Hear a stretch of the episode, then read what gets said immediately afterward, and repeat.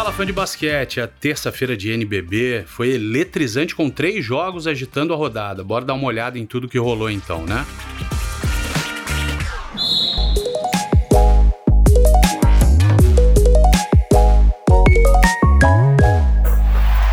Deu green.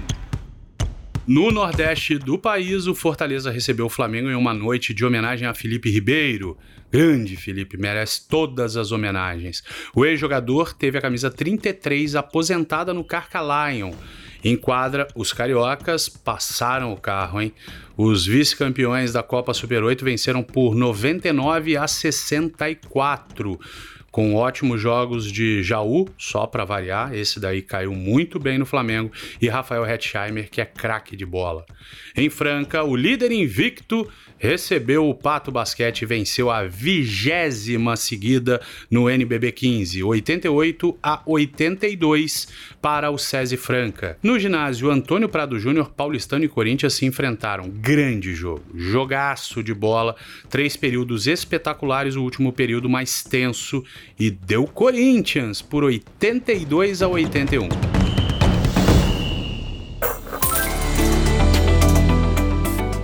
Esse podcast é um oferecimento sportsbet.io, o parceiro do basquete nacional. Mas agora então vamos embora, né? Partiu? Vamos dar uma olhada na rodada de hoje. Apenas um jogo na noite, mas o Green vem, né? Você sabe disso. Você confia, eu sei que você confia. Então vamos embora, abre o sportsbet.io, faz o login e se prepara. 19 horas, YouTube do NBB e Twitch do poderosíssimo Ninja. Brasília e Caxias, senhoras e senhores, um jogo duríssimo. Duríssimo. O último jogo de Brasília, que é 12 na tabela, foi contra o Pinheiros, o sexto, antes da semana do Super 8. E o time do Dedé Barbosa perdeu por 94 a 83. O Caxias venceu o Cerrado na segunda-feira por 98 a 91. A equipe do sul do país vem com duas vitórias no NBB 15. Então, esse tempo de inatividade do Brasília certamente é bom para recuperar aquelas dores, sempre tem alguém com alguma dor, com algum desgaste e principalmente para treinar.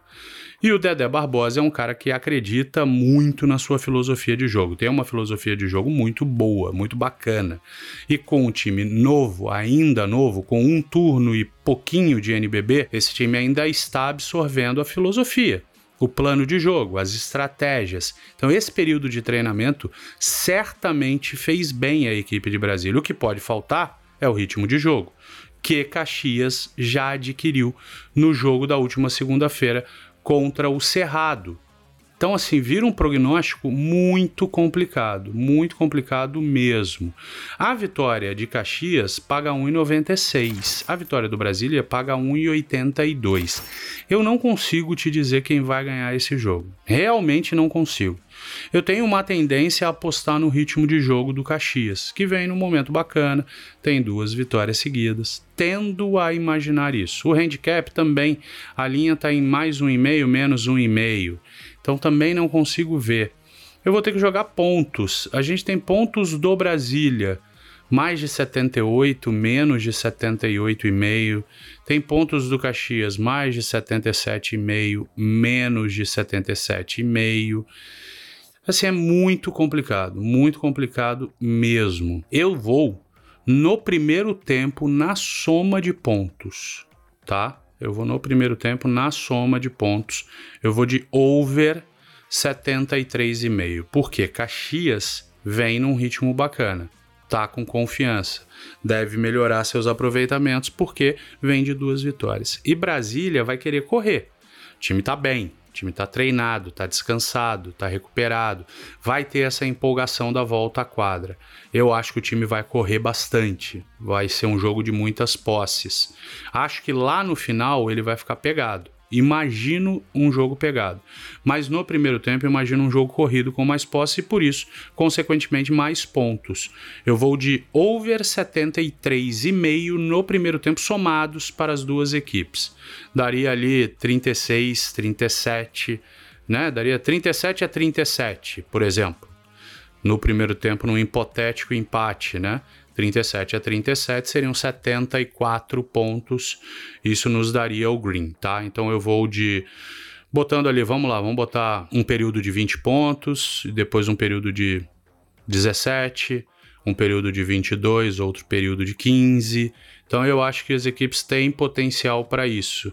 Brasília jogando em casa tem um volume maior, tem aproveitamento, tem bons momentos. Então Caxias tem uma tendência de querer controlar um pouco mais o jogo, mas não sei se vai conseguir. Então eu vou de over 73,5 no primeiro tempo, pagando 1,60. Ah, Bruno, mas se fosse no total do jogo, fosse no total do jogo, aí eu iria para under 156,5. 156,5, porque eu acho que no final do jogo deve estar tá pegado, deve ser um jogo de mais erros no final, porque são bancos que rodam menos, o desgaste é maior, isso daí pode baixar a pontuação, tá? Eu vou no primeiro tempo over 73,5 pagando 1,60, beleza?